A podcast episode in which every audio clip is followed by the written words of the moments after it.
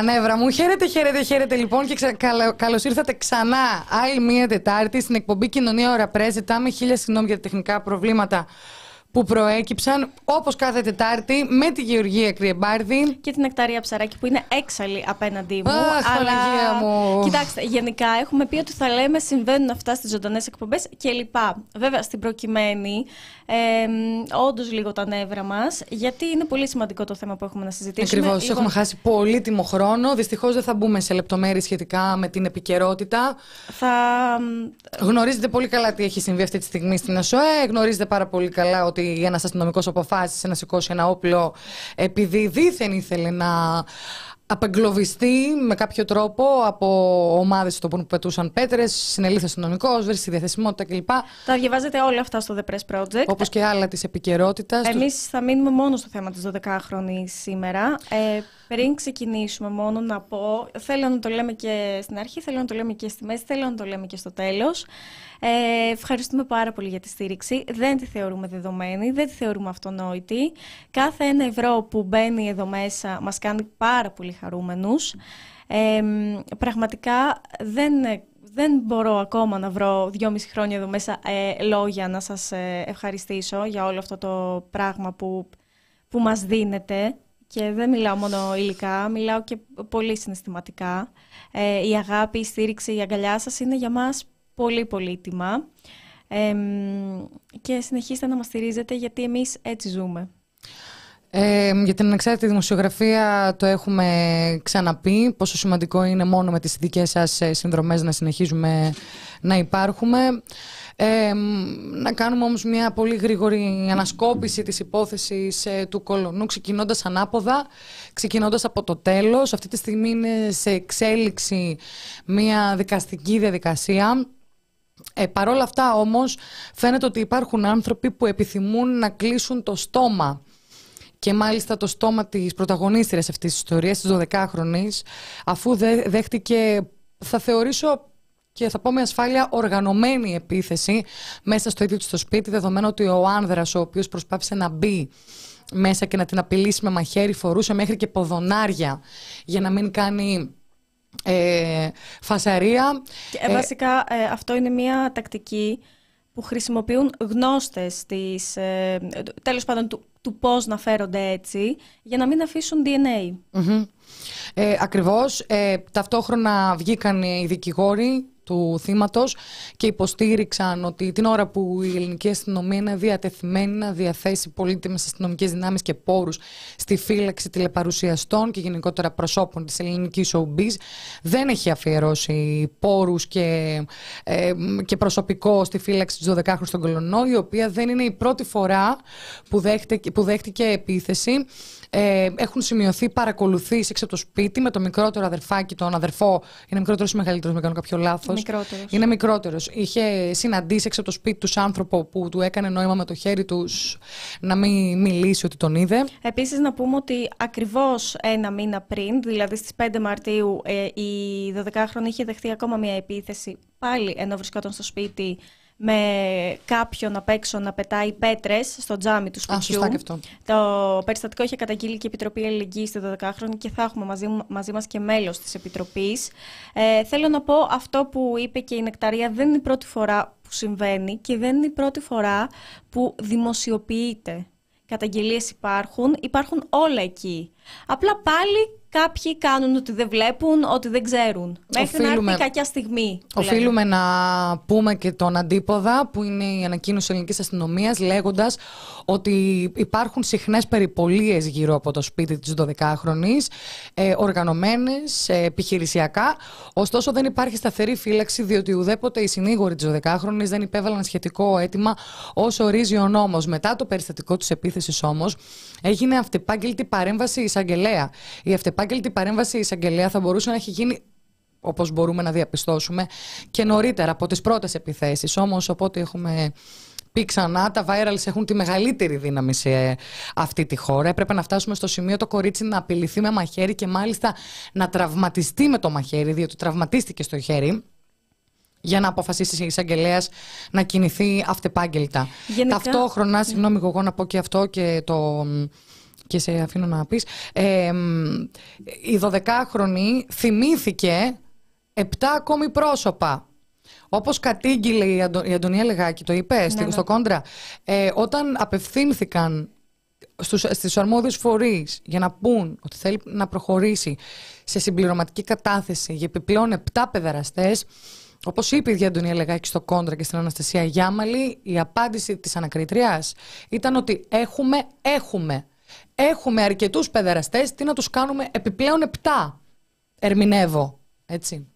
Αυτά είναι τα πρόσφατα και, ε, και σε συζητήσεις με κοντινά μας πρόσωπα συνειδητοποιήσαμε ότι είναι μια υπόθεση που δεν γνωρίζουμε πολλά πράγματα. Τι θέλω να πω; Είναι μια υπόθεση που περιφέρεται στις ε, οθόνες, περιφέρεται στις τηλεοράσεις, περιφέρεται στο πάνελ του Ευαγγελάτου, του Λιάγκα, ανάλογα ε, ανάλογα πώς ο καθένας επιλέγει κάποια συγκεκριμένη στιγμή να καταπιαστεί με το θέμα και να πατήσει πάνω στον πόνο ενός ανθρώπου, στην προκειμένη ενός παιδιού. Και εγώ προσωπικά πραγματικά διατηρώ κάποιες επιφυλάξεις σχετικά με τα κίνητρα φήμωσης του κοριτσιού. Είναι ποινική, οι οποίοι αυτό που θέλουν είναι να τη βγάλουν καθαρή κλείνοντας μια για πάντα το στόμα της 12χρονης. Είναι κάτι άλλο, είναι ένα οργανωμένο δίκτυο μαφίας που έχει ανθρώπους παντού να παρακολουθούν το σπίτι; Απλώς αυτό που θέλω να πω είναι ότι έχει ξεφύγει το θέμα από την υπόθεση και ο κόσμος έχει κουραστεί να παρακολουθεί την υπόθεση, το βάζω εντός πολλών εισαγωγικών, γιατί από κάποιο σημείο και μετά, δηλαδή από τις πρώτες πληροφορίες, τις βασικές, τις δικαστικές που αφορούν όντως την ουσία του θέματος, ε, τις πρώτες πληροφορίες που είδαν το φως της δημοσιότητας. Από εκεί και πέρα, όλες οι άλλες ήταν κίτρινες. Ε, τι παντελόνι φορούσε η 12χρονη. Ε, μια γειτόνισσα είπε ότι είχα δει το αδερφάκι της και εκεί να πήγαμε στην παιδική χαρά που έκανε κούνια και τραμπάλα. Δηλαδή, ξέφυγε το πράγμα. Έτσι, απλά για να διατηρείτε στην επικαιρότητα. Ναι, οπότε αυτή τη στιγμή ε, έχουμε χάσει και ο κόσμος και εμείς, δηλαδή και εμείς ψαχνόμασταν κάποια σημαντικά στοιχεία της ε, υπόθεσης και της δικαστικής εξέλιξης της υπόθεσης. Οπότε θα πιάσουμε λίγο το νήμα από την αρχή. Να ε, κάνουμε ένα μικρό break, να βάλουμε στη ναι. συζήτησή μας την Αντωνία Λεγάκη. Ναι, να μας τα πει καλύτερα. Επιστρέφουμε.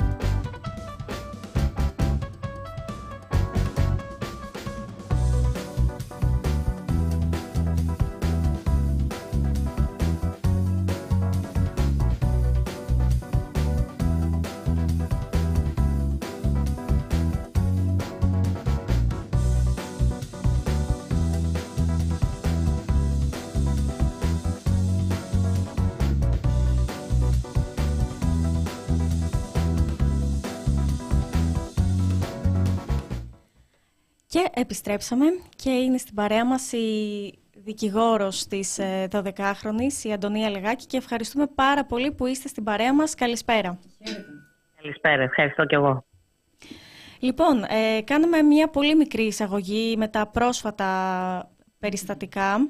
Ε, ωστοσο θέλουμε λίγο να το πάρουμε από την αρχή. Αυτό που λέγαμε και με την εκταρία είναι ότι έχουμε χάσει κάποια βασικά σημεία στη δικαστική εξέλιξη της υπόθεσης. Ε, οπότε... Ναι, ναι, ναι.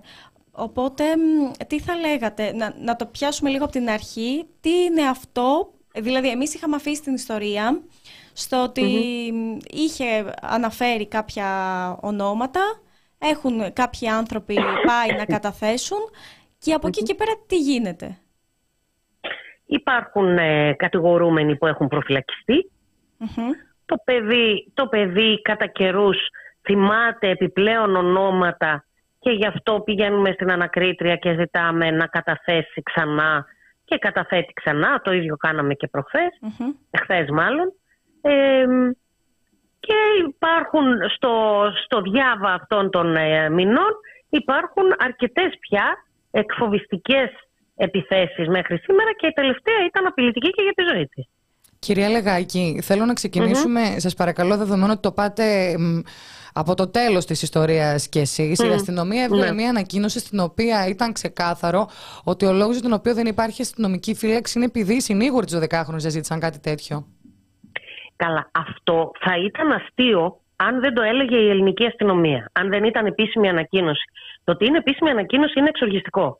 Έχουμε στην Ελλάδα το 2023 ένα παιδί το οποίο έχει βιαστεί αλλεπάλληλες φορές, του οποίου ο κεντρικός, ε, ο κεντρικός κατηγορούμενος ήταν άνθρωπος που είχε σχέση και επαφή με την πολιτική και οικονομική και αυτό το παιδί, καταρχήν να πω ότι η κυρία Ταραχοπούλου είχε πει στις αρχές ότι το παιδί πρέπει να προφυλάσσεται, αλλά το κλείνω και θέλω και θέτω δεδομένο ότι δεν το είπαν ποτέ. Γιατί εγώ ανέλαβα τώρα. Θέτω δεδομένο ότι δεν το είπαν ποτέ. Να ρωτήσω... Μας λέει λοιπόν η ελληνική αστυνομία ότι με βάση το Σύνταγμα που είναι πρωταρχική υποχρέωση της πολιτείας η προστασία της ανηλικότητας με βάση τους νόμους ένα παιδί το οποίο δεν έχει εγώ σας λέω ούτε δικηγόρους ούτε μάνα ούτε πατέρα δεν έχει υποχρέωση η πολιτεία να το προστατεύσει θα πρέπει να κάνει αίτηση με χαρτόσημο όταν ακούγεται τέσσερις με πέντε φορές μέχρι σήμερα ότι δέχεται επίθεση εκεί, ότι δέχεται επίθεση αλλού, ότι πετάνε πέτρες, ότι περνάνε άνθρωποι, ότι τους σταματάνε με αυτόματα, ότι όλα αυτά θα πρέπει να γίνει αίτηση με χαρτόσημο, μας λέει η ελληνική αστυνομία ε, για να προστατεύσει το παιδί. Λένε ότι αυτό προβλέπει ο νόμος. Όχι, ο νόμος δεν προβλέπει αυτό. Ο νόμος προβλέπει ότι, είναι, ότι η πολιτεία θα πρέπει να κινηθεί αυτεπαγγέλτος. Και μάλιστα εδώ διαπλέκονται οι ευθυνε δύο Υπουργείων και του Δικαιοσύνης και του Δημόσιας Τάξης. Και τα δύο Υπουργεία θα έπρεπε να έχουν κινηθεί και να συνεννοηθούν μεταξύ τους. Εμείς είμαστε καταδεκτικοί άνθρωποι, θα δεχτούμε και από τους δύο. Ακριβώς γιατί είδαμε τώρα ότι συνέβη η εισαγγελική παρέμβαση και εύλογα κάποιος αναρωτιέται γιατί δεν είχε συμβεί νωρίτερα. Δηλαδή το Ακριβώς. επιχείρημα. Πήγαμε εμείς στην εισαγγελία του Αρίου Πάγου, δεν πήγαμε. Ακριβώς. Κυρία Λεγάκη, κάποιος mm-hmm. προσπαθεί εμφανώς να κλείσει το στόμα της μικρής; Είναι φανερό. Είναι φανερό. Και κάνει πολύ καλή δουλειά και ο Υπουργός Δημόσιας Τάξης που βγαίνει δημόσια, ο Υπουργός Δημόσιας Τάξης βγαίνει να. Ε, ναι, συγγνώμη, προστασίας του πολίτη, με, το, με την άλλη έννοια της προστασίας όμως, βγαίνει να αντιδικήσει με το 12χρονο θύμα των παιδοβιαστών, δεν βγαίνει να το προστατεύσει, δεν βγαίνει να το περιφρουρήσει. Από όλες τις ποινικές υποθέσεις, τις χιλιάδες που εκκρεμούν ενώπιον των ανακριτικών αστυνομικών και δικαστικών αρχών, διαλέγει μια συγκεκριμένη υπόθεση και θα πρέπει να μας πει γιατί τη διαλέγει, διαλέγει μια συγκεκριμένη υπόθεση και βγαίνει να αντιδικήσει με ένα παιδί το οποίο δεν είναι κατηγορούμενο, δεν αφήνεται για κάτι, βγαίνει να του πει ότι λέει ψέματα ότι το χτύπησαν.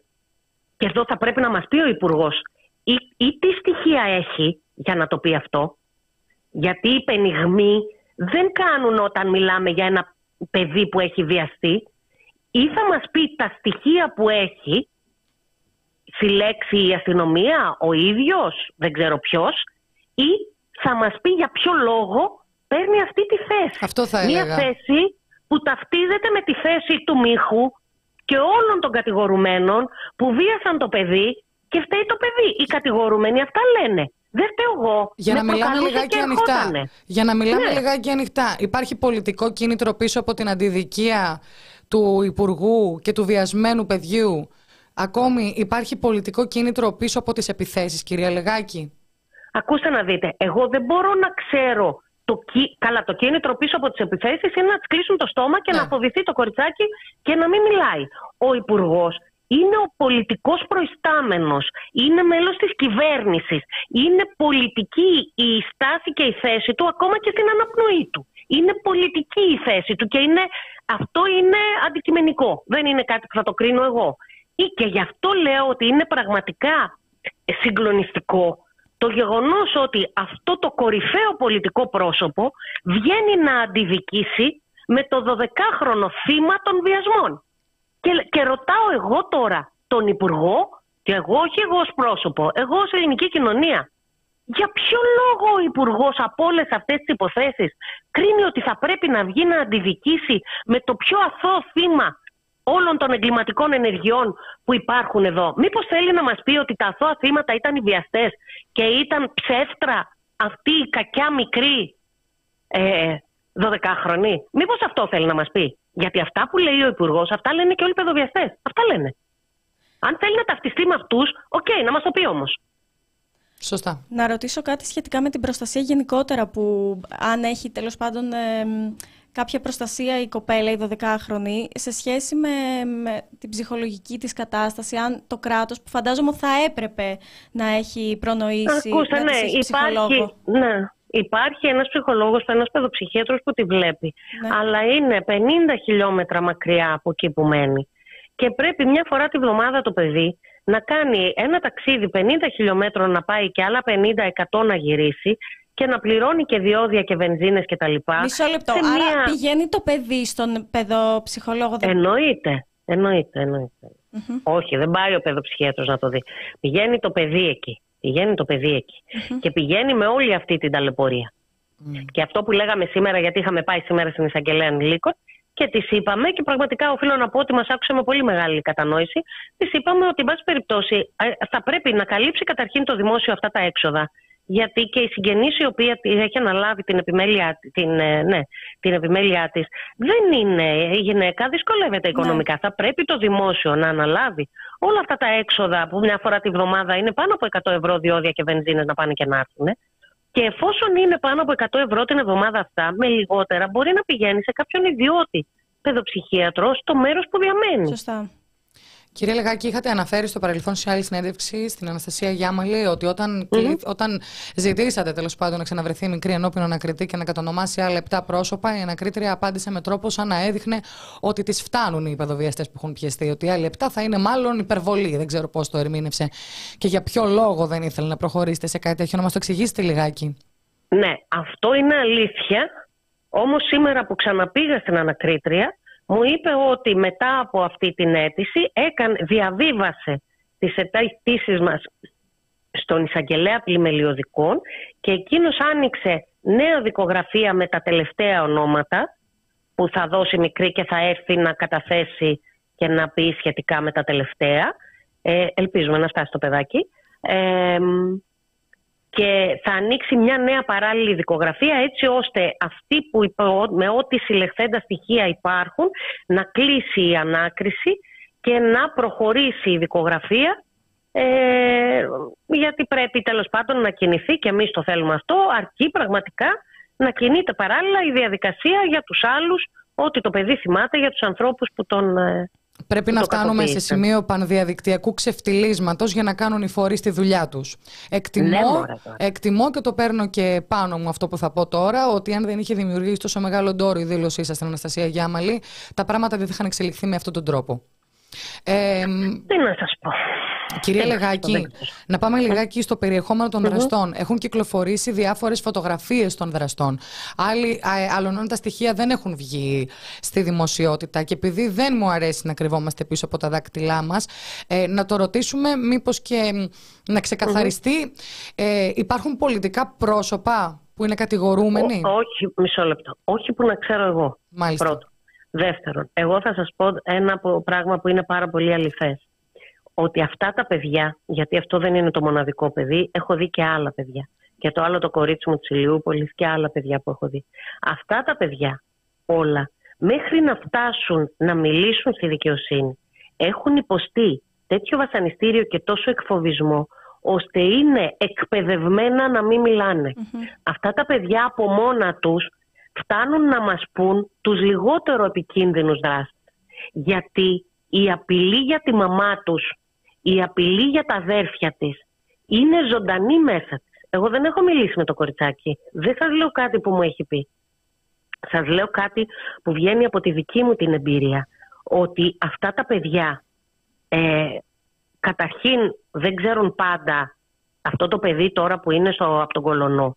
Δεν ξέρω σε ποιο βαθμό θα γνώριζε πολιτικά πρόσωπα σημαντικά κτλ. κτλ.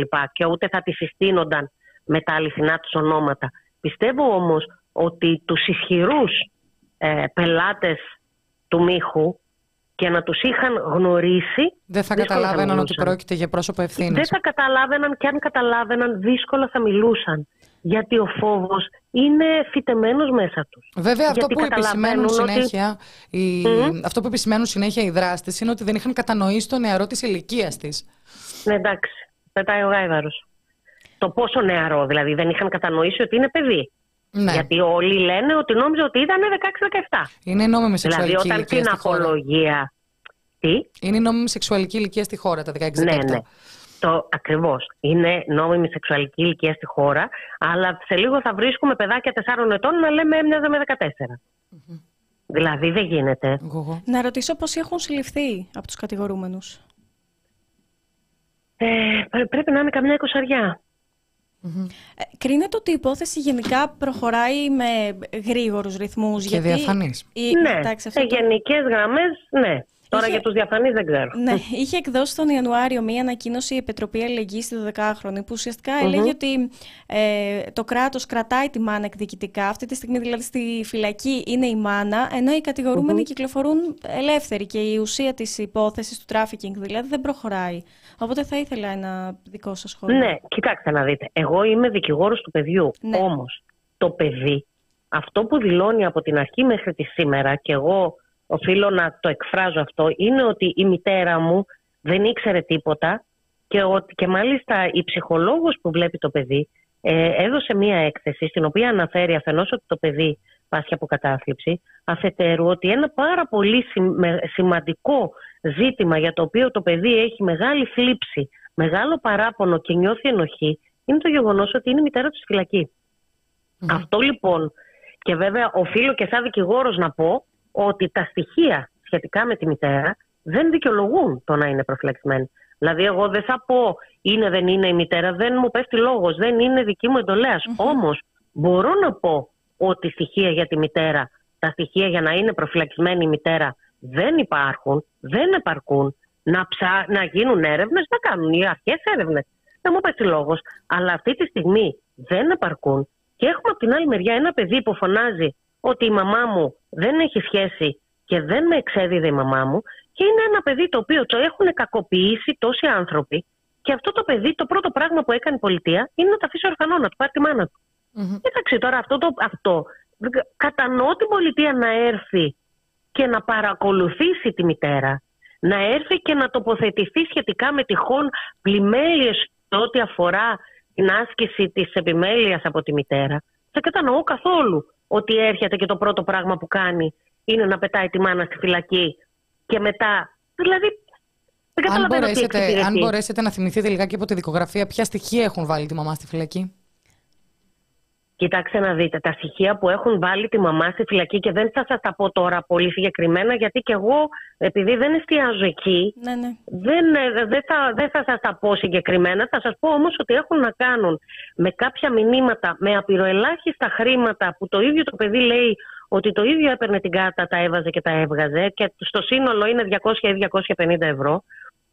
Στο σύνολο για όλο το χρονικό και ε, ε, μηνύματα πάλι που αφορούσαν το παιδί. Ε, αυτό έχει να κάνει, με βάση αυτά νομίζω κατά κύριο λόγο έχει προφυλακιστεί η μητέρα. Εδώ όμως να μιλήσουμε καθαρά και να πούμε ότι η γνώμη μου είναι ότι ο λόγος για τον οποίο η μητέρα έχει με τέτοια ταχύτητα προφυλακιστεί και ενοχοποιηθεί είναι το γεγονός ότι ευθύς εξ αρχής ο Μίχο και άλλοι κατηγορούμενοι λένε Όχι, καλά, είναι, είναι αστείο, κομικοτραγικό. Το ότι λέει ο Μίχο, εγώ με το παιδί, δεν το λέει το παιδί βέβαια, εγώ με την τάδε, ε, είχαμε σχέση. Είχαν σχέση. Αυτό συγγνώμη, γιατί. Ο 50χρονο με το 12χρονο. Μισό λεπτάκι. Και αυτό, η μάνα την εξέδιδε. Αυτό το λέει ακόμη ο Μίχο. Ότι Άκουσα ήταν... πρόσφατα ότι λέει ότι όταν βγει από τη φυλακή θα την παντρευτεί. Φυσικά λέει αυτό ο Μίχο, γιατί ο Μίχο παίζει τον ερωτευμένο με το μωρό. Ναι. Δεν λέει την αλήθεια ότι είναι μαστροπό και σωματέμπορος. Μα ακόμη και ερωτευμένος να το παίζει με το μωρό δεν γλιτώνει κάτι. Πρόκειται για είναι... βιασμό, πρόκειται για αποπλάνηση. Δεν καταλαβαίνω τι προσπαθεί να κάνει με αυτό. Ε, φυσικά, κοιτάξτε να δείτε. Εγώ γι' αυτό έλεγα και αυτά τα τόσο αυστηρά πράγματα για τον Υπουργό προηγουμένως. Δημιου... Ξεκινάει να δημιουργείται τώρα ένα σενάριο, ένα μύθευμα. Ένα Σύμφωνα με το οποίο η, προσέξτε, η μάνα είναι μια άπονη μάνα η οποία εκδίδει το παιδί της από τα γενοφάσκια του σχεδόν. Γιατί το 12χρονο εκδιδόταν ήδη λέει. Και της έλεγε ο Μίχος θα μπλέξεις. Γιατί το εξέδιδε η μάνα και ο Μίχος προσπαθούσε να το βγάλει από τον κακό το δρόμο. Και ο Μίχος το ερωτεύτηκε, το 12χρονο το παιδάκι, το ερωτεύτηκε το μωρό και προσπαθούσε να το αποσπάσει από τη μάνα για να το σώσει. Αυτό είναι το Αυτό αφήγημα. τώρα είναι ένα αφήγημα με δράκους και φάλαινες που όμως δυστυχώς, που όμως δυστυχώς αρχίζει και χτίζεται γύρω γύρω και τρομάζω πάρα πολύ και εγώ που το λέω. Γιατί αν βάλουμε δίπλα εδώ τον Υπουργό Δημόσιας Τάξης που βγαίνει και λέει ότι το παιδί λέει ψέματα για ένα τελείως άσχετο περιστατικό που έχει όμως σχέση με τη δικογραφία αυτή, τότε γιατί να μην είναι η αλήθεια ο Μίχος και ψέματα το παιδί; Εσείς δηλαδή καλείστε να αντιδικήσετε με αυτά τα επιχειρήματα. Ότι ο Μίχος πήγε να βγάλει από τη μιζέρια του το 12χρονο ε, με το να είναι το, το αγάπησε. Τα, το ήταν, αγάπησε. Ήταν, είχαν δεσμό. Είχαν δεσμό με το μωρό. Είχαν δεσμό. Ωραία. Και η μάνα το εξέδιδε και το παιδί ήταν πόρνη. Δηλαδή αντιλαμβάνεστε ότι πάμε σε ένα παράλληλο σύμπαν και αρχίζουμε και συζητάμε τέτοια. Ω δίθεν αληθή, ως δίθεν πραγματικότητα. Να ρωτήσω κάτι σχετικά με την υπόθεση, αν το γνωρίζετε. Το διάβασα εχθές σε ρεπορτάζ του Μπάμπη Πολυχρονιάδη στο Reporters United. Παρακαλώ. Ε, ισχύει ότι το στούντιο στο οποίο εξέδιδε ε, ο Μίχος την 12χρονη στο Βοτανικό λειτουργεί ακόμη; Εκείνο που μπαίνω έβγαιναν και αστυνομικοί μεταξύ άλλων. Για να το λέει, κοιτάξτε να δείτε, το, για να το λέει το Reporters United εγώ το πιστεύω. Γιατί είχα χρησιμοποιήσει υλικό δικό τους που είχε επαληθευτεί και από τη δικογραφία στη δίκη της Ηλιούπολη. Ναι, εννοείται ξέρουμε την εγκυρότητα του μέσου. Ναι. Εννοείται απλά. Ναι, ε, το, ε, δεν το ξέρω εγώ, αλλά ναι. για να το λέει το πιστεύω. Ναι, απίστευτο. Δεν το γνωρίζω, αλλά το λέει για να το λέει το πιστεύω. Γιατί δεν είναι απίστευτο να σας πω. Στη δίκη της Ηλιούπολης, εγώ μέχρι και στο δικαστήριο ζητούσα επανειλημμένα και εγγράφο να γίνει άρση απορρίτου του site δια του οποίου εξέδιδαν τη 19χρονη. Και τη στιγμή που είχε γίνει άρση απορρίτου για όλη την Ελλάδα και τη γάτα μου μαζί, αυτό το, σε αυτό το site δεν έγινε άρση απορρίτου. Ήθελα να ρωτήσω αν το λοιπόν- προβλέπει νομοθεσία να κλείνει, πριν δηλαδή τελεσιδική μια υπόθεση, προβλέπει νομοθεσία να κλείνει ας πούμε, το συγκεκριμένος οίκος ανοχής; Ακούστε, το θέμα δεν είναι να κλείσει ο συγκεκριμένος οίκος ανοχής με την ειδική του λειτουργία. Το θέμα είναι ότι ένας οίκος ανοχής μέσα στον οποίο να, έχουν, έχουν βιαστεί παιδιά σημαίνει ότι είναι τόπος εγκλήματος. Ναι, Άρα σίγουρα, όποια και να είναι η νομοθεσία, παραβιάζονται οι όροι της νόμιμης λειτουργίας. Τελεία. Όταν βιάζεται ένα παιδί σε ένα χώρο, είναι τόπος εγκλήματος. Και δεν μπορεί. Έχει ορισμένες προποθέσει για να λειτουργεί ακόμα και ο οίκος ανοχής. Και αυτός σίγουρα μέσα σε αυτές είναι το να μην ε, ε, πηγαίνουν εκεί παιδιά. Mm. Εκτιμάται ότι οι επιθέσεις σε βάρος της 12. Αρχικά, να ξεκαθαρίσω κάτι. Ε, αισθάνομαι ότι το παιδί δεν είναι ότι θυμάται νέους, απλώς είναι σε ένα καθεστώς φόβου και αποφασίζει να μιλήσει και για έναν επιπλέον και ενδεχομένως να κάνει τη δουλειά της ψυχοθεραπείας. Δεν είναι ακριβώς έτσι, γιατί επειδή κάνει ψυχοθεραπεία, τα παιδιά έχουν, ε, όλος, όλοι και οι ενήλικε, αλλά τα παιδιά ακόμα περισσότερο, έχουμε στον εγκέφαλό μας μηχανισμούς που μπλοκάρουν ναι, τις τραυματικές αναμνήσεις για να μπορεί να επιβιώσει. Αυτό το παιδάκι λοιπόν τραυματίστηκε, ξανατραυματίστηκε μία, δύο, τρεις, δεκαπέντε, εικοσιπέντε φορές και έχουν μπλοκαριστεί κομμάτια ολόκληρα από τις αναμνήσεις του για να μπορέσει να επιβιώσει. Τώρα λοιπόν που ησυχάζει και δυναμώνει και λίγο, ε, αρχίζουν και έρχονται αυτά γιατί έρχονται γιατί μπορεί πια να τα αντιμετωπίσει.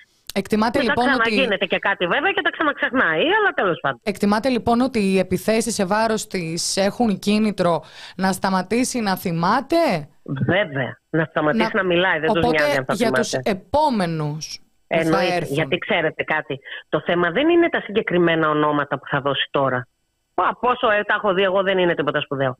Το θέμα δεν είναι αυτό όμως. Είναι Υπάρχει το θέμα ένας αόριστος αριθμός, ένας αόριστος αριθμός ανθρώπων που έχουν βιάσει το παιδί, οι οποίοι παρακολουθούν την υπόθεση από μακριά και οι οποίοι δεν γνωρίζουν πότε θα έρθει η σειρά τους και αν θα έρθει η σειρά τους. Και αυτοί θεωρώ ότι είναι αυτοί που προσπαθούν να εξασφαλίσουν, που είτε έχουν βιάσει είτε έχουν συνεργαστεί με το μύχο. Γιατί πραγματικά να είστε σίγουροι ότι δεν υπάρχει περίπτωση αυτό να ήταν μια δουλειά ψιλικατζίδικου, ότι ο μύχος μόνος του λειτουργούσε. Βέβαια. Εδώ υπάρχει ένα εκτεταμένο δίκτυο. Υπάρχουν άνθρωποι λοιπόν που είτε έχουν βιάσει, είτε έχουν εκδώσει, είτε έχουν εκμεταλλευτεί με οποιοδήποτε τρόπο στη, στα πλαίσια αυτού του δικτύου αυτό το παιδί. Όλοι αυτοί οι άνθρωποι έχουν συμφέρον από το να μην μιλήσει το παιδί. Και έχουν κίνητρο να το κάνουν να σοπάσει, γιατί δεν ξέρουν τι θα πει αύριο. Θα περιμένουμε τις εξελίξεις. Ε, αν μου ε, επιτρέπετε, να, να... θα το κλείσουμε γιατί βιαζόμαστε. Όχι, όχι, δεν βιαζόμαστε. Θέλω να ρωτήσω Α. πότε θα ξέρουμε αν τέλος πάντων το κορίτσι θα έχει προστασία. Το παιδί κανονικά από σήμερα πρέπει να έχει προστασία. Μάλιστα. Μάλιστα. 24 ώρες, δηλαδή από κάτω περιπολικό. Έτσι, ε, φαντάζομαι πως ναι, άμα δω κανένα 8 ώρο θα γελάσω πολύ. Mm-hmm. Κυρία Λεγάκη, αν μου επιτρέπετε και αν δεν θέλετε να δώσετε παραπάνω εικόνα, μπορούμε να μην mm-hmm. απαντήσουμε την ερώτηση.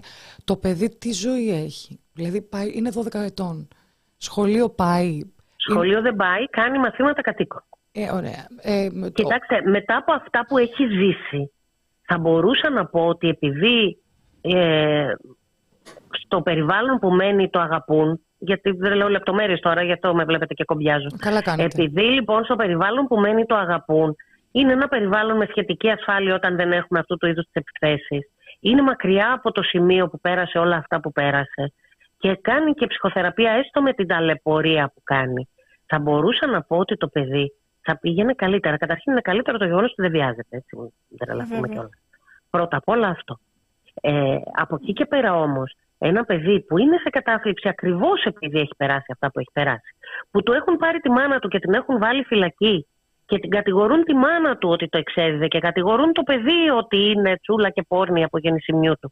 Και βγαίνει ο, ο, ο Υπουργός Δημόσιας Τάξης και τη λέει ψεύτρα. Ε, ε, και γίνονται όλα αυτά. Ε, δεν μπορεί να ησυχάσει. Ζει σε μια πολεμική κατάσταση. Έχει ενοχές που εξαιτίας του ότι μίλησε, μπήκε η μάνα της φυλακή. Δηλαδή, μίλησε για να μπορέσει να, γίνει, να, να γλιτώσει. Και αντί να γλιτώσει, μπήκε η μαμά της φυλακή και την κυνηγάνε να τη σκοτώσουν. Να μιλήσουμε λιγάκι για το δεύτερο βιασμό του παιδιού, τον τηλεοπτικό βιασμό του παιδιού. Που ε, ε, ε, κατ' εμέ, το γεγονός ότι εγώ, αν δω τη 12χρονη, στο, κακά τα ψέματα, αν τη δω στο δρόμο, ναι. θα την αναγνωρίσω. Ξέρω ποια είναι. Δεν ευθύνομαι σίγουρα εγώ όμως. Όχι βέβαια. Όχι ευθύνονται τα κανάλια που επιτρέπουν να σου λατσάρουν φωτογραφίες ε, μιας δίκης η οποία θα είναι και, και κλεισμένων των θυρών. Θα μαθαίνουμε τις εξελίξεις. Όχι, δεν θα είναι και κλεισμένων των θυρών όλη η δίκη. Δεν θα είναι μόνο, και κλεισμένο. Μόνο, η, μόνο η δική της κατάθεση, αν έρθει στο δικαστήριο, αν δεν γίνει.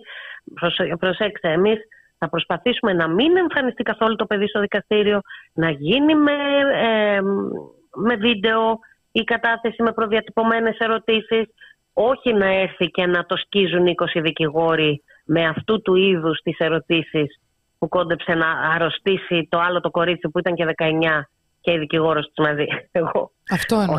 Ε, την, ώρα λοιπόν εσείς προσπαθήσετε, θα προσπαθήσετε και μακάρι να συμβεί να διασφαλίσετε το να μείνουν μυστικά τα στοιχεία ταυτότητας του παιδιού. Υπάρχουν κανάλια τα οποία ναι. παραδέχονται στον αέρα. Ο κύριος Λιάγκας μας είπε στον αέρα ότι έχει τις φωτογραφίες. Το δεν το είπε; Ναι, ευχαριστήρια. Ε, ωραία. Ε, θέλω να μιλήσουμε λίγο για το, για το στιγματισμό αυτού του παιδιού. Το βιώνει στη καθημερινότητά του ως εμπόδιο, υπάρχουν επιθέσεις, τη επικοινωνία. Ξέρετε τι, δεν έχει. Όχι, αυτή τη στιγμή, επειδή το παιδί δεν κυκλοφορεί. Γιατί το παιδί φοβάται, εδώ δεν πάει σχολείο. Γι' αυτό το λόγο. Επειδή υπάρχει ο στιγματισμός, επειδή έχει κυκλοφορήσει όλο αυτό, έχει γίνει. Αυτό σκεφτείτε τώρα, αν ασχολούμαστε όλοι εμείς οι ενήλικες σε όλη την Ελλάδα τόσο καιρό, φανταστείτε πόσο μεγάλο είναι αυτό για αυτό το παιδί. Άρα δεν, είναι, δεν κυκλοφοράει το παιδί. Το παιδί είναι στο σπίτι.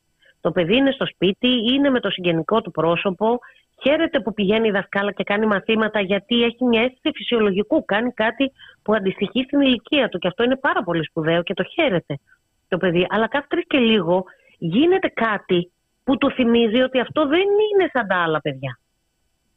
Άρα μένει μάλλον να το δούμε το πώς το παιδί θα μπορέσει να ξεπεράσει το στιγματισμό, πώς το παιδί θα μπορέσει να ξεπεράσει και να ζήσει μια φυσιολογική ζωή. Είναι μπροστά όλα αυτά για να τα δούμε. Το επισκέπτονται φίλες και φίλοι; Όχι. Δεν επιτρέπεται; Ε, είναι, πρώτον είναι μακριά. Ναι. Ε, δεν είναι εύκολο να γίνει αυτό. Δεύτερον, ε, προσπαθούμε και όλες, όχι εγώ, ε, προσπαθεί το περιβάλλον να είναι λίγο προστατευμένο. Δεν είναι και το, το παιδάκι, είναι και ένα παιδί 12 χρονών. Δεν είναι οι φίλοι του, ας πούμε, τα παιδάκια του σχολείου να μπορούν να κάνουν ένα ταξίδι τέτοιο. Δεν γίνεται. Οπότε, όχι. Το σημαντικό είναι ότι είναι σε ένα περιβάλλον με πάρα πολύ αγάπη. Αυτό, αυτό είναι σημαντικό, ναι. Και θα πρέπει να διασφαλιστεί η προστασία του παιδιού για να μπορέσει να συνεχίσει. Ε, μα ναι τώρα. Ναι. Και να σταματήσει η πολιτεία που δεν το προστατεύει να το συκοφαντεί. Γιατί η πολιτεία κάνει αυτό, συκοφαντεί το παιδί. Αντί να το προστατεύει από τους διαστές, το συκοφαντεί. Είναι αδιανόητο. Ας επιλέξουν τουλάχιστον την απραξία από το να το βιάζουν δεύτερη φορά. Να διαλέγουν την πλευρά των άλλων. Ναι. Έμα. Μάλιστα. Κυρία Λεγάκη, αν δεν έχετε κάτι άλλο να προσθέσετε; Ε, νομίζω πως όχι. Να είστε καλά, τα είπαμε όλα. Σας Εμείς σας ευχαριστούμε και καλή δύναμη. Θα τα πούμε στα δικαστήρια. Α, συγγνώμη, ε, πότε θα ναι. ξεκινήσουν ναι. οι κροματικές διαδικασίες, πότε υπολογίζετε; Ω, αργούμε ακόμα. Υπολογίστε στο χρόνο στην καλύτερη περίπτωση. Στο χρόνο. Μην μη, μη, μη μπούμε, μην θυμηθούμε ότι στην Ηλιούπολη που φτάσαμε το 18ο μήνα να δικάζουμε κάθε μέρα 12 ώρες. Μην θυμηθούμε στην Ηλιούπολη, κυρία Λεγάκη, ότι η υπόθεση δεν ξανανοίγει με το βιαστή να ανεβάζει απειλητικά μηνύματα με σε βάρος. ο βιαστής να κυκλοφοράει ελεύθερος ο σωματέμπορος, ο καταδικασμένος, γιατί κυκλοφορεί και όλε ότι αθώθηκε. Κυκλοφορεί και αυτό το ψέμα. Όταν, όταν οι πολίτες βλέπουν ένα, έναν, έναν βιαστή να κυκλοφορεί ελεύθερος, φυσικά και θα πιστέψουν ότι είναι ένα ερώτημα. Ναι, για ναι, ποιο ναι, λόγο ναι, αυτός ο άνθρωπος είναι έξω. Γιατί είναι καταπληκτικό. Ναι, ναι, είναι μη υποπτωστέλεση. Να το πούμε όμως ότι καταδικάστηκε για σωματεμπορία κατ' επάγγελμα. Για εμπορία ανθρώπων κατ' επάγγελμα. Όχι μια φορά. Ότι το έκανε κατ' επάγγελμα. Καταδικάστηκε και είπε το δικαστήριο ότι εντάξει, μπορεί να κυκλοφορεί ελεύθερος μέσα στο εφετείο. Ο μη ύποπτος ε, τέλεσης παρομοίων αδικημάτων στο ο μέλλον. Ο μη ύποπτο και να μπορεί να απειλεί τα θύματα του και τα θύματα του να πηγαίνουν από, να αλλάζουν συνεχώς διαμερίσματα για να μην, να μην τις βρει. Προφανώς. Δηλαδή, πραγματικά είναι, είναι τραγικό. Προφανώς όλο αυτό είναι το θράσος προκύπτει από το ότι έχει τεράστια σιγουριά ότι κανένας δεν μπορεί βέβαια, να το πειράξει. Οπότε. Βέβαια. Δεν συζητάμε. Μετά, το τέτοιο, μετά την ανάρτησή του που το θίξατε, να μας το πείτε και αυτό, μιας και σας εχουμε έγιναν, κάποιες, έγιναν κινήσεις; Όχι, δεν έγιναν κινήσεις. Τι κινήσεις; Κοιτάξτε να δείτε, εγώ σκέφτηκα να πάω να κάνω μια μήνυση. Απ' την άλλη μεριά λέω μέχρι πότε, γιατί μέχρι πότε θα κυνηγάμε την ουρά μας εδώ; Είναι φανερό ότι η πολιτεία έχει πάρει θέση. Και έχει πάρει θέση δίπλα. Αυτό που η πολιτεία παίρνει πάντα τη θέση δίπλα στον βιαστή είναι περίεργο. Ε, ναι. Εννοείται ότι αυτό θα το κρατήσουμε, τα, τα, γι' αυτό βγάλαμε και το δελτίο τύπου για να προστατευτούν τα κορίτσια. Ε, τα, εννοείται ότι τα κορίτσια δεν κυκλοφορούν ελεύθερα, αυτός κυκλοφορεί ελεύθερα. Εννοείται ότι θα το δείξουμε στο εφετείο για την καλή συμπεριφορά μετά την πράξη. Αλλά πραγματικά δεν έχει άλλο νόημα να κάνω μια μήνυση, να έρθει αυτός και να πει δεν το εννοούσα για αυτέ. Το έλεγα γενικά για τη ζωή μου, γιατί φιλοσοφώ ενίοτε. Εντάξει.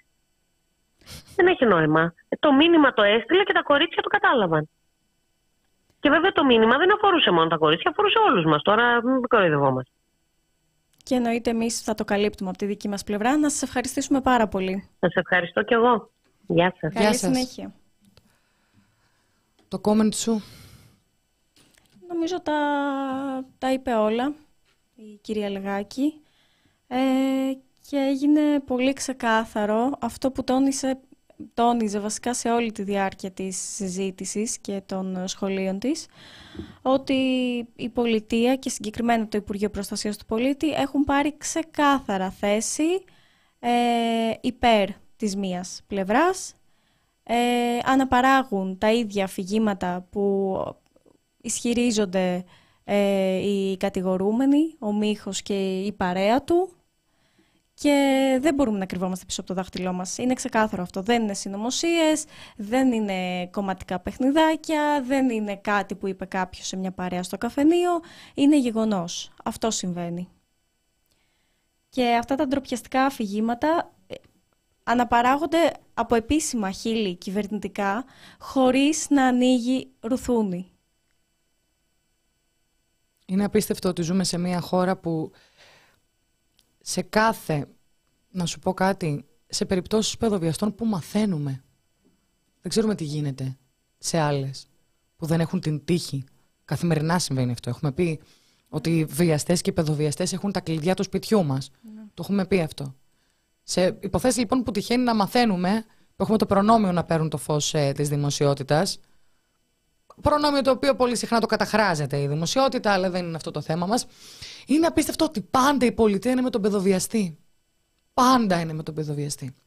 Και στη συγκεκριμένη περίπτωση, αν σκεφτούμε λίγο πώς προσπαθούν οι κατηγορούμενοι, προφανέστατα οι κατηγορούμενοι, γιατί ποιος άλλος μπορεί να θέλει να, να κάνει κακό ενώ στην κοπέλα, ε, πώς προσπαθούν να την εκφοβήσουν ε, με το να την απομακρύνουν από τη μητέρα της με τις τραμπούκικες επιθέσεις που δέχεται συνεχώς. Δηλαδή με κάθε μέσο προσπαθούν να, να της κρατήσουν το στόμα κλειστό. Ε, δεν θα περάσει. Δεν θα τους περάσει. Ξεκάθαρα δεν θα τους περάσει. Και κάποιοι άνθρωποι προσπαθούν να το κάνουν πράξη ότι δεν θα περάσει, όπως η Επιτροπή Αλληλεγγύη στη 12χρονη. Έχουμε σήμερα την τιμή να έχουμε στην παρέα μας ένα μέλος της. Επομένως θα μας επιτρέψετε ένα μικρό διάλειμμα για να τη βάλουμε στο στούντιο.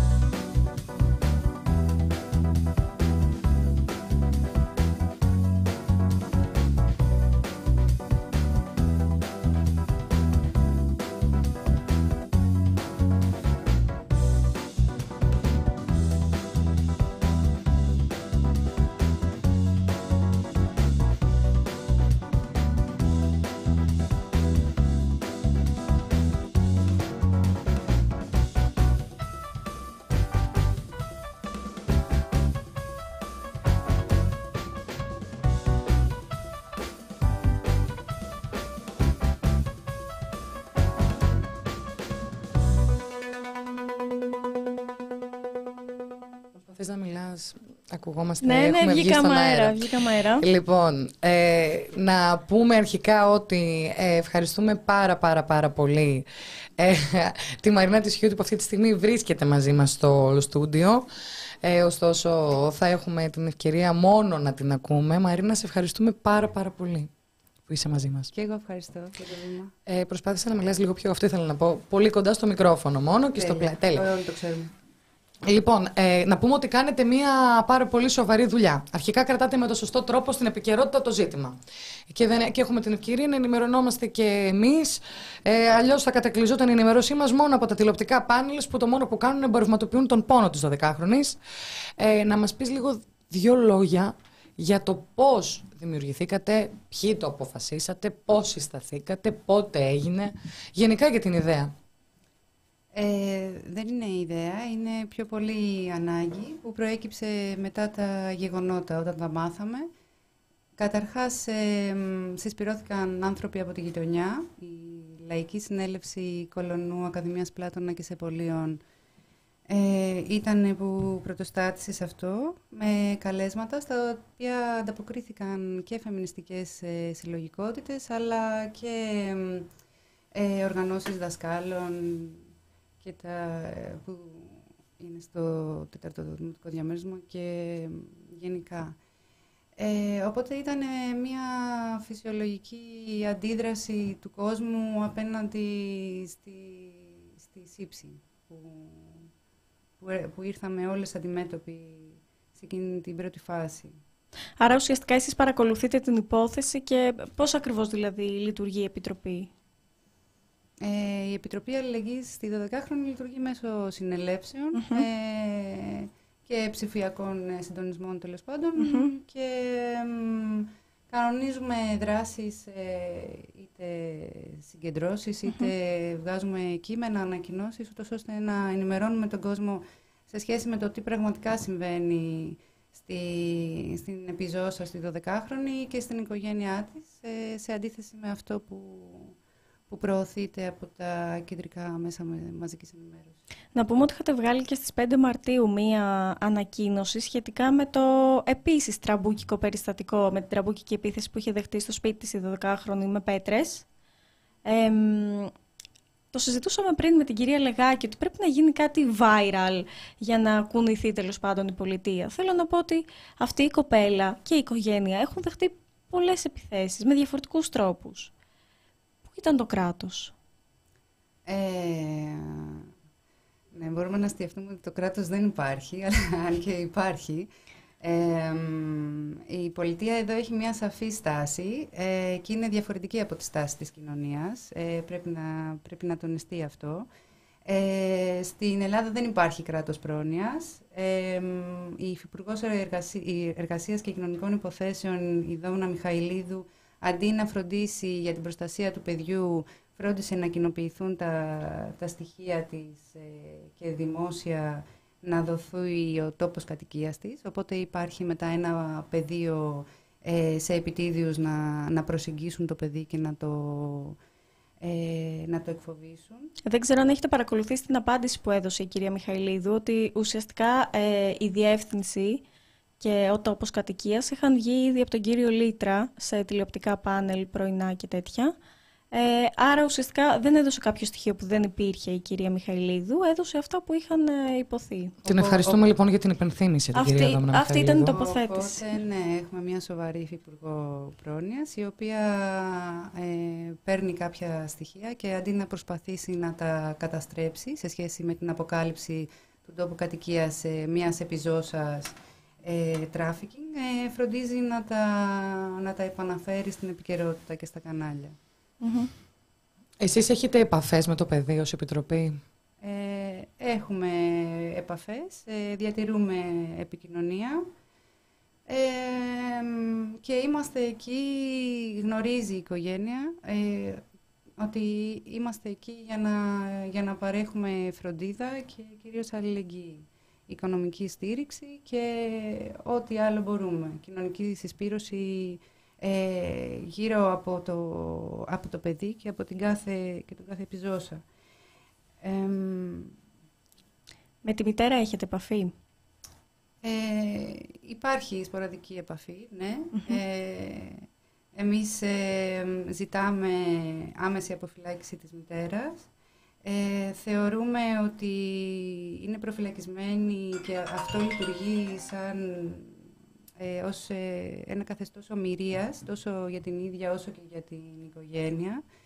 Ε, διασπά τη συνοχή της οικογένειας αυτής ε, και μεταφέρει το κέντρο βάρους της συζήτησης ε, από τα κυκλώματα τράφικινγκ ε, στην, ε, στην, σε μια πατριαρχική ενοχοποίηση της ε, γυναίκας που, είναι, που, που τρέχει ένα ολόκληρο σπίτι. Οπότε αυτή είναι ένα εύκολο θύμα, τα ρίχνουν σε αυτήν και δεν ασχολούμαστε ούτε με, του, ούτε με τις επαφές που είχε Λίγο πιο κοντά στο μικρόφωνο. Ναι.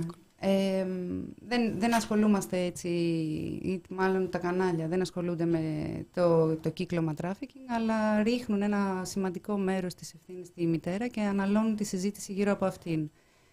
Η μητέρα είναι προφυλακισμένη και εμείς ζητάμε την άμεση αποφυλάκησή της. Στις σποραδικές επαφές που έχετε με τη μητέρα, εκείνη υποστηρίζει την αθωότητά της όλη αυτή την ιστορία. Ναι, και η οικογένειά της ε, υποστηρίζει την ε, αθωότητά της. Και το η κόρη της, ε, η 12χρονη, υποστηρίζει επίσης την αθωότητα της μητέρας της. Ενοχοποιείται εκ νέου το παιδί γιατί θεωρεί ότι φταίει το ίδιο που η μητέρα της είναι στη φυλακή. Ε, και επίσης ε, το κορίτσι αυτό δεν έχει τη μητέρα να σταθεί δίπλα του. Νεκταρία, αν μου επιτρέπεις να διαβάσω, είχατε μία πολύ ιδιαίτερη και ενδιαφέρουσα ανακοίνωση βγάλει 26 Ιανουαρίου, ε, όπου μεταφέρεται και κάποιες δηλώσεις των παιδιών της οικογένειας. Ε, λοιπόν, θα διαβάσω λίγο κάποια εισαγωγικά. Το κράτος κρατάει τη μητέρα στη φυλακή χωρίς αποδεικτικά στοιχεία, με πρόσχημα ότι αν γυρίσει στο σπίτι θα κάνει κακό στα παιδιά της. Το κράτος με την εγκληματική του απουσία, αφού δεν έχει προσφέρει καμία απολύτως βοήθεια στα παιδιά και στην ίδια τη 12χρονη, επικαλείται ξεδιάντροπα την ασφάλεια και την υγεία τους για να κρατήσει εκδικητικά φυλακισμένη τη μάνα. Το κράτος προνοεί εντυπωσιακά βιαστικά και με την εκτενέστερη προσοχή για τη φυλάκιση της μάνας, χωρίς στοιχεία και αποδείξεις, αλλά η υπόθεση εξάρθρωσης του τράφικινγκ προχωράει με τους πιο αργούς ρυθμούς και τείνει να μείνει στα χαρτιά. Το κράτος, αντί να προσφέρει την οποιαδήποτε ψυχολογική ή οικονομική βοήθεια στα παιδιά, επιλέγει να εξουθενώσει ακόμα περισσότερο την οικογένεια, να εκδικηθεί τη μάνα. Να την εκδικηθεί για την επιλογή της να μιλήσει και να καταγγείλει, στέλνοντας ένα σαφές μήνυμα στην κοινωνία ότι όποια τολμά να καταγγείλει θα τιμωρείται με το χειρότερο τρόπο. Στο σημείο αυτό να ρωτήσω. Ε, για την ψυχολογική στήριξη στη 12χρονη μας απάντηση, κυρία Λεγάκη, ούτε οικονομική έχει δοθεί ναι. από το κράτος. Ναι, θα, θα μπορούσαμε να βγάλουμε πάρα πολλά μεμ ε, γύρω από αυτό, άμα είχαμε χρόνο. Ε, δεν έχουμε τόσο πολύ. Έχουμε χιούμορ βέβαια για να αντιμετωπίζουμε την, την επικαιρότητα. Ε, στην οικογένεια της 12χρονης, που είναι μια πολυμελής οικογένεια, μια ευάλωτη κοινωνικά οικογένεια.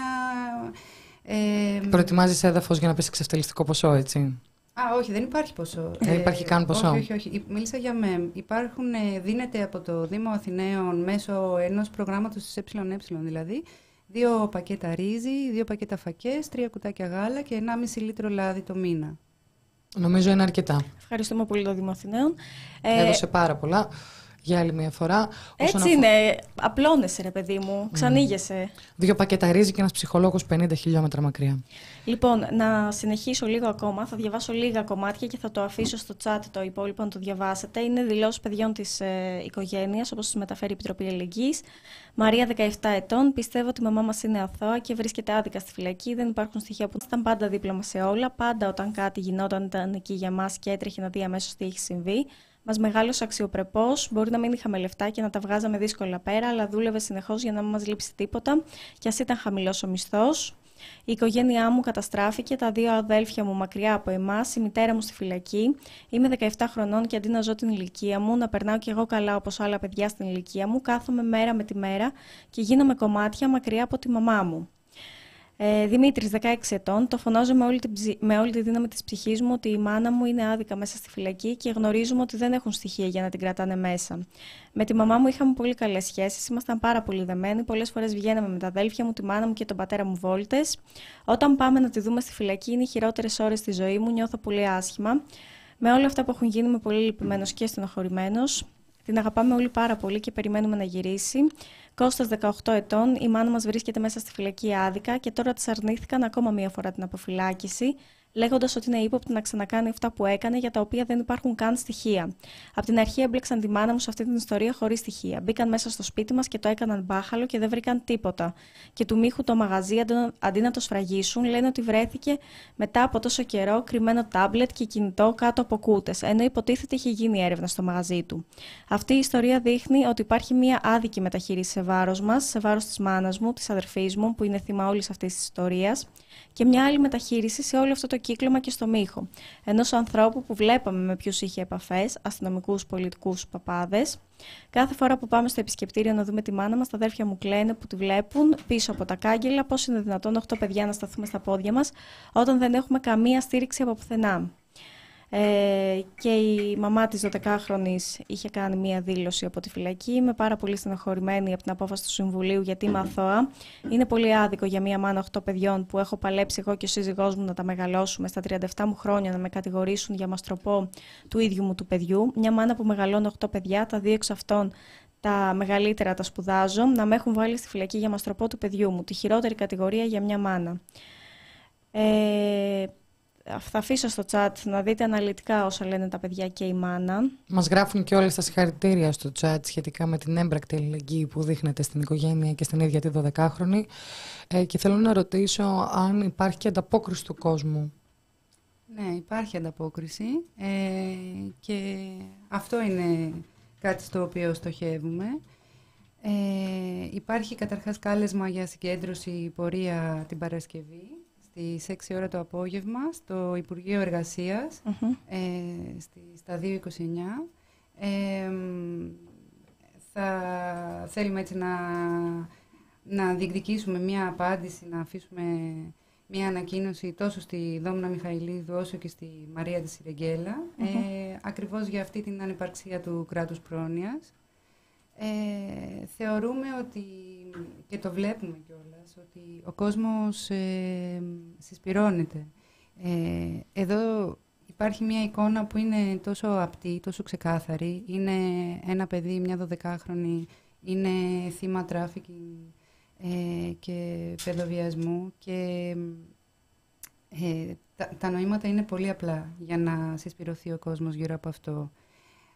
Χθες είχαμε μια συνέλευση που είχε πάρα πολύ μεγάλη ε, απήχηση, πάρα πολλές συνελεύσεις, συλλογικότητες, ε, γειτονιάς, φεμινιστικές. Ε, ήτανε, ήτανε μαζί και συμπράξανε πάνω σε αυτό. Ε, καλούμε τον κόσμο να, να, να δείξει την αλληλεγγύη. Ε, αυτό είναι, να διεκδικήσει δηλαδή ε, αυτό το οποίο το, το κράτος στερεί από τη 12χρονη. Να ρωτήσουμε κάτι πολύ πρακτικό. Πώς θα μπορούσε οικονομικά ο κόσμος να βοηθήσει; Προς το παρόν υπάρχει ένας ε, λογαριασμός από το Σύλλογο Εκπαιδευτικών των Αριστοτέλη, όπου συγκεντρώνονται χρήματα για τη 12χρονη ε, και την οικογένειά της ε, και στείλουμε μια πλατφόρμα μαζί με το Omnia TV, ούτως ώστε να μπορεί να, να, να γίνεται πιο εύκολα και μέσω, μέσω αυτής. Πού ακριβώς στοχεύετε, στοχεύετε στην παροχή ας πούμε κατάλληλης ψυχολογικής στήριξης, ε, ποιος είναι ο στόχος της Επιτροπής; Σίγουρα δεν θα πάρουμε άλλο ρύζι. Ε, επίσης, ναι, θα μπορούσε κόσμος αν θέλει να βοηθήσει να, να δίνει ακόμα και στην Επιτροπή Αλληλεγγύης ε, ε, χαρτάκια του σούπερ μάρκετ. Πηγαίνει, ας πούμε, κάποιος μπορεί να δώσει 5-10 ευρώ, να αγοράσει μία επιταγή και να τη δώσουμε στην οικογένεια, ούτως ώστε να μπορεί να αγοράζει ε, πράγματα από το σούπερ μάρκετ. Ε, φυσικά χρειάζεται στήριξη και τα δικαστικά έξοδα και όλα τα υπόλοιπα που θα προκύψουν μέσα στη διαδικασία. Ε, θα σας δούμε και μέσα στις δικαστικές αίθουσες φαντάζομαι. Ναι, και μέσα και έξω από αυτές. Ε, το θέμα είναι να βρισκόμαστε ε, στο πεδίο στο πεδίο. Εκεί που πραγματικά τη χρειάζεται. Με σύνθημα αφήστε τα χέρια από τα, ε, κάτω, τα χέρια, χέρια από, από τη 12 και εμείς από τη μεριά μας θα το καλύπτουμε εννοείται, θα όπως κάνουμε ήδη. Και εμείς εκεί υπενθυμίστε παρακαλώ λιγάκι την ημερομηνία της συγκέντρωσης και την ώρα. Την Παρασκευή στις 6 το απόγευμα στο Υπουργείο Εργασίας, στις 2.29. Μάλιστα. Και διαβάζουμε κιόλας ε, στο facebook της Επιτροπής Ελληνικής 12χρονη δολοφονική επίθεση στο 12χρονο για να τη κλείσουν το στόμα, τα κυκλώματα και οι υψηλοί προστάτες τους κλιμακών του επιθέσεις απέναντι στους 12χρονου από τον κολονό. Κάτω τα χέρια σας από τα παιδιά. Θα τα υπερασπιστούμε με κάθε τρόπο. Συγκέντρωση Παρασκευής 7 Τετάρτου. Μάλιστα. Αν δεν έχετε και κάτι άλλο εσείς ε, να το κλείσουμε, αν θέλετε κάτι να προσθέσετε. Ε, ναι, ήθελα να προσθέσω μόνο κάτι τελευταίο σε σχέση με τη σύνδεση των κυκλωμάτων ε, και των υποθέσεων trafficking που έχουν απασχολήσει τα φεμινιστικά και όχι μόνο κινήματα τον τελευταίο καιρό. Ε, είναι τεράστια η ευθύνη της αστικής δικαιοσύνης σε αυτές. Ε, τόσο η υπόθεση της 12χρονης από τον Κολονό, όσο η υπόθεση της Ηλιούπολης ε, και της ε, Greek Police Mafia. Ε, είναι υποθέσεις αλληλένδετες. Βλέπουμε ότι οι κατηγορούμενοι βγαίνουν ε, ελεύθεροι ε, είτε μετά από αστυνομικές παραλήψεις, ε, είτε επειδή οι δικαστές κρίνουν ότι είναι μεν ένοχοι, αλλά έχουν ύστερο καλό βίο. Ε, εμείς περιμένουμε αν κάποιος θα έχει την ευθυξία να, να απολογηθεί γι' αυτά και να πάρει πίσω ε, αυτές τις ελευθερίες που δίνονται στους ενόχους. Μία μικρή αναφορά στο, στη σύνδεση της υπόθεσης της 12χρονης με την υπόθεση της Greek Mafia έκανα λίγο νωρίτερα, ε, γιατί βγήκε χτες, ένα, όχι χτες, έχει βγει καιρό ένα ρεπορτάζ από τους ε, reporters του Μπάμπη Πολυχρονιάδη, που ουσιαστικά λέει, το οποίο επιβεβαίωσα και εγώ αργότερα, ότι το στούντιο στο βοτανικό στο οποίο ο Μίχος εξέδιδε τη 12χρονη και σε αυτό μπαίνω έβγαιναν αστυνομικοί και εκεί ακριβώς είναι ο κρίκος με την Greek Mafia, ε, λειτουργεί ακόμη. θα πω μόνο. Ναι, επίσης το πρόσωπο που φαίνεται ότι διαχειριζόταν ε, τον Νίκο αυτό ε, εμπλέκεται και στην υπόθεση της Ηλιούπολης. Έχει πολύ ενδιαφέρον το ρεπορτάζ, να το διαβάσετε. Mm-hmm. Εμπλέκεται, είπες, στην υπόθεση της Ηλιούπολης. Ναι. Ποιο πρόσωπο; Ε, πρόσωπο με κωδικό όνομα Μαρίνα. ναι, για εξήγησέ μας. Ναι, υπάρχει αναλυτικό ρεπορτάζ ε, στο, στους Reporters ναι, ναι. United. Για να ακουστεί κυρίως. Ε, ναι, ότι η μητέρα ενός από τους κατηγορούμενους στην υπόθεση της Ηλιούπολης ε, φαινόταν ότι ήταν διαχειρίστρια ε, οίκων ανοχής ε, και ως τέτοια ε, ήταν κατηγορούμενη στην Greek Police Mafia, στη, στη μεγάλη δίκη αυτή. Ε, με κωδικό όνομα, ναι, ναι, σωστά. Με το κωδικό όνομα Μαρίνα. Ναι. Μάλιστα. Να σε ευχαριστήσουμε πάρα πάρα πολύ Μαρίνα. Ε, θα κάνουμε ένα μικρό μικρό διαλυματάκι και επιστρέφουμε.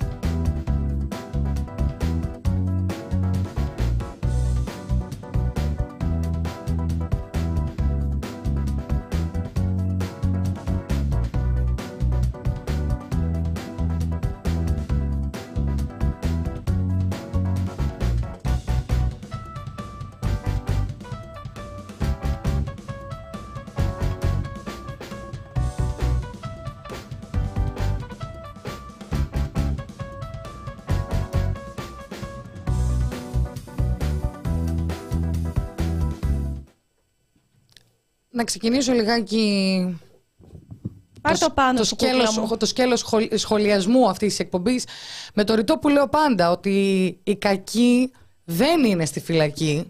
Μα σε κάθε εκπομπή λέμε το ίδιο. Τι θα, το λέω, θα το λέω για πάντα.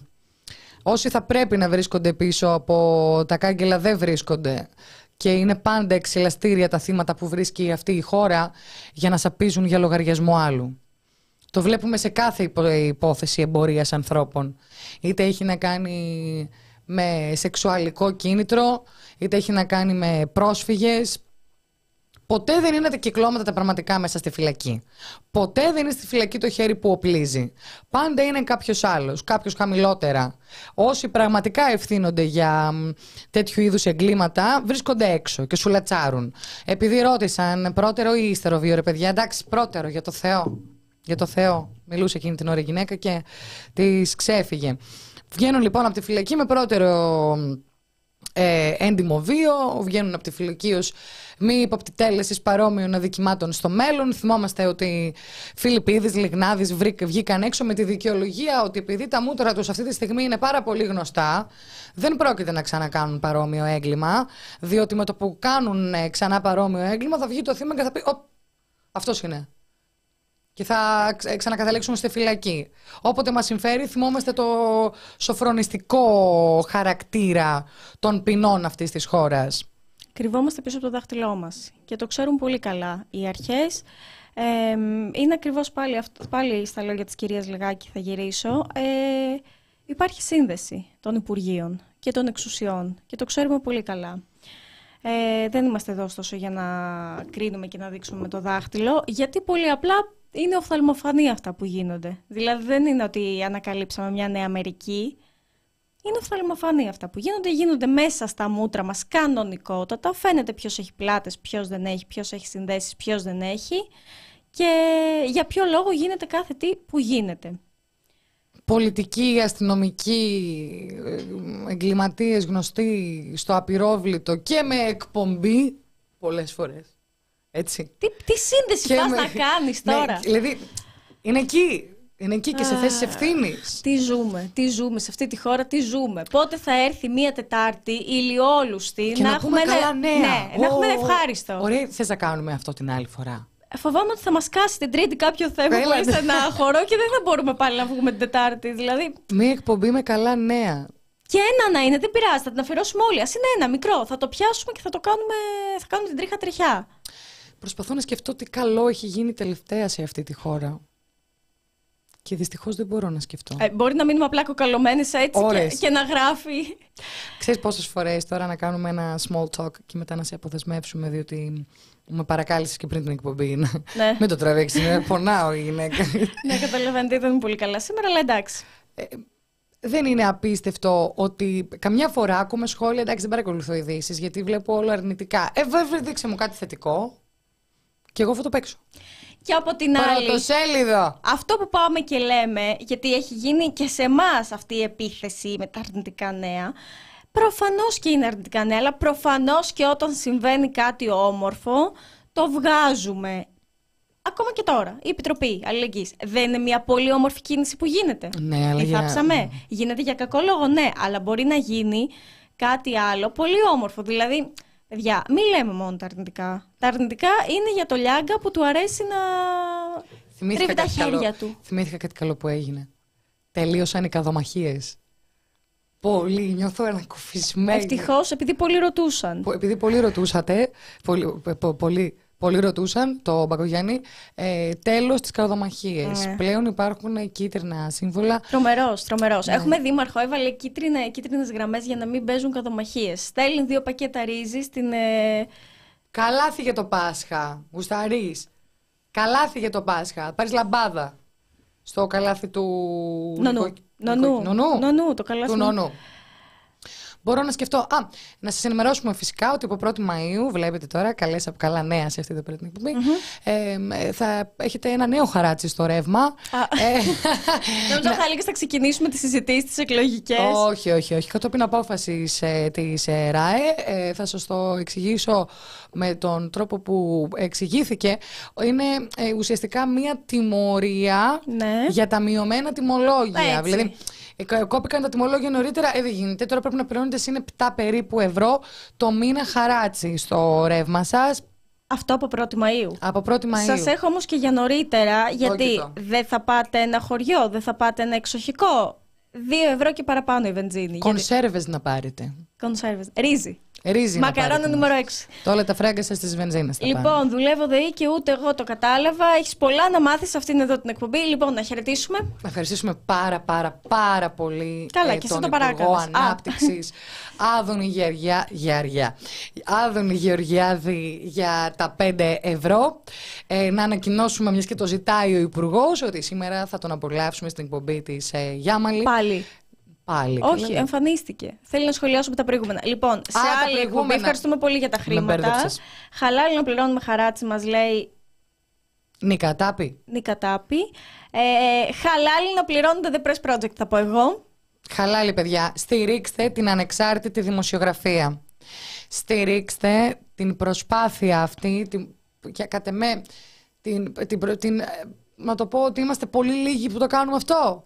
Εμείς και άλλα δύο-τρία μέσα που προσπαθούν με τον ίδιο τρόπο. Δύο-τρία δεν είναι, άλλο ένα, εν πάση περιπτώσει. Έλα ρε. Ε, πόσα είναι; Ε, είναι. Είναι ακόμα δύο-τρία σίγουρα. Mm. Τέλος πάντων. Στηρίξτε την ανεξάρτητη δημοσιογραφία. Είστε η μόνη ε, πηγή εσόδων για να μπορούμε να δημοσιογραφούμε, για να μπορούμε να προσεγγίζουμε κάθε ιστορία με γνώμονα πάντα τη δημοσιογραφική ιδεοντολογία, την παροχή χρήσιμου περιεχομένου. Την παροχή περιεχομένου που δεν κυτρινίζει, που δεν θυμίζει κάποιο είδους κινηματογραφική ταινία. Στηρίξτε μας γιατί είστε η μόνη πηγή εσόδων μας. Το λέμε και το ξαναλέμε.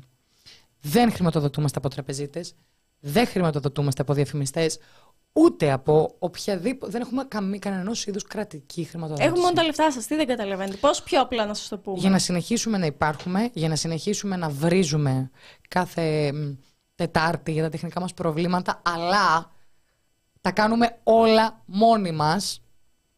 Συγγνώμη αν ρίχνω και το μύθο του κυρίου Μύτικα, αλλά είμαστε. Ε, και αυτός μέλος της παρέας είναι. Φαντασικός φίλο. Είναι, πώς τη λέγανε, Μάρτζη. Η Μάρτζη. Είναι δίπλα μας. Ε, ευχαριστούμε πάρα πάρα πολύ για τη στήριξη. Ε, Εκλογικός πυρετός, φίλες και φίλοι, στο The Press Project τις επόμενες ημέρες. Ετοιμαστείτε να δοθεί βήμα σε πολιτικ... Σε, σε όλους. Σε όλους, αυτό θα σε έλεγα. Όλους, κανένας. Και αυτοί που έχουν φωνή και αυτοί που δεν έχουν. Βλέπω ένα σχόλιο ισχύει ότι το τείχος του Μητσοτάκη προμηθεύεται από την εταιρεία του Περού. Ισχύει, θα σου πω. Λοιπόν, και. Βάλτε λεφτά και στην εκπομπή αυτή. Νεκταρία είναι Πάσχα, θα τα πούμε μετά από δύο εβδομάδες. Οχ, τελευταία εκπομπή είναι. Οχ, αμάν. Ναι. Πω, πω, παιδιά, να φάτε πολύ αρνή. Μπορεί να είναι vegan. Όσοι θέλετε. Έτσι. Αυτό θέλετε. Γεια σου, ζωή. να φάτε πολύ. Δεν έχουμε τύψεις. Όλα τα buddies είναι summer. Να το λέμε και αυτό. Να περάσετε. Τε... Έχω κόψει και τα νύχια μου. Oh. Πλέον μπορώ, φίλε. Απίστευτο. Ναι. Μια φορά με έβαλε στην Κρήτη ο παππούς μου κάτω στο καφενείο και μου είπε: Δεν φεύγεις από εδώ, αν δεν μάθεις, τα σφυρίζεις. Κλασικό κριτικό Μια, καφενείο. Μια, δύο, τρεις. Το δικό μας είναι. Μια, δύο, τρεις. Ναι, στο μιλιαράδο παιδιάδο να έρθετε να κεράσουμε ρακές. Και εμάς θα μας λείψετε πάρα πολύ. Θα μας βλέπετε βέβαια στα social να μας ακολουθήσετε. Και εργασία για το σπίτι. Δι, δείτε όλες τις εκπομπές. Και ανασκοπήσεις και τα Όλα... κείμενά μας, γιατί θα δουλεύουμε. Ξεσκονίστε το The Press Project, τόσο καιρό θα λείπουμε εμείς. Καλό Πάσχα. Να προσέχετε. Να περάσετε όμορφα με τους αγαπημένους σας και με όποιον θέλετε και αν θέλετε. Δεν πιεζόμαστε. Φιλάκια πάρα πάρα πολλά. Ήταν η εκπομπή Κοινωνία Ωρα Πρέσ με τη Γεωργία Κρυμπάρδη. Τρέλα ναι, όταν έχεις τόση χαρά και την νεκταρία ψαράκι. Φιλούπες, γεια σας.